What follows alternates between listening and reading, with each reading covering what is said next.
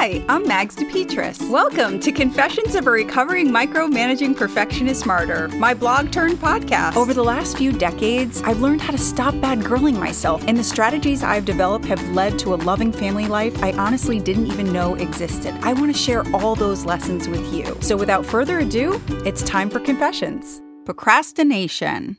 Uncover the cloak of procrastination to unveil the cape of completion. Years ago, a friend shared a phrase I had never heard before. While explaining why she wasn't completing an overwhelming task, she said, Well, procrastination is the cloak of fear after all. I had never even considered fear as a part of procrastination. I always thought, if I'm procrastinating, I'm just being lazy.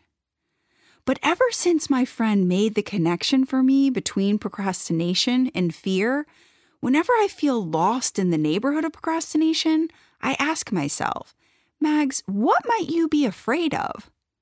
That question goes straight to the root of my dilly dallying. And boy, it is so much more productive when I choose to look deeper into why I might not be doing something rather than berating myself for not doing something. Most of my avoidance can be traced right back to my micromanaging, perfectionist, martyr like tendencies.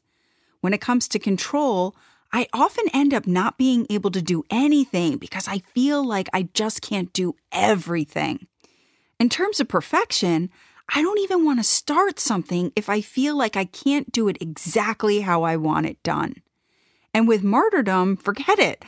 I never want to get back to people if my answer is no. God forbid I disappoint someone. But now, team, I can reframe my procrastination.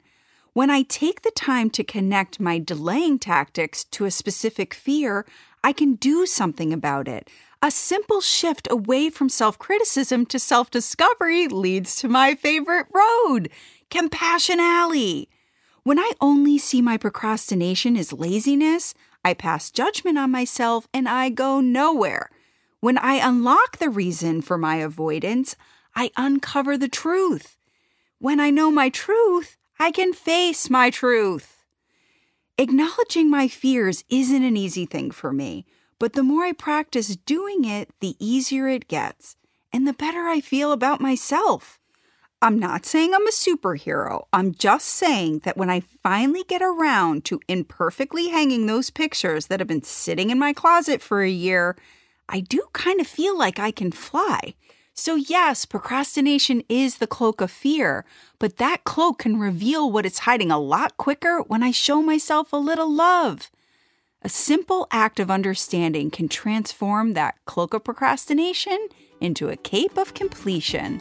Thanks for listening. Okay, if you're anything like me, you didn't even think about subscribing to this podcast. So, this is your reminder. Please subscribe, rate, review, and tell your friends. And also, head over to magsdepetris.com. That's mags, D E P E T R I S.com to subscribe. There you can stay up to date with everything that's going on at Confessions. Have a wonderful day and take care.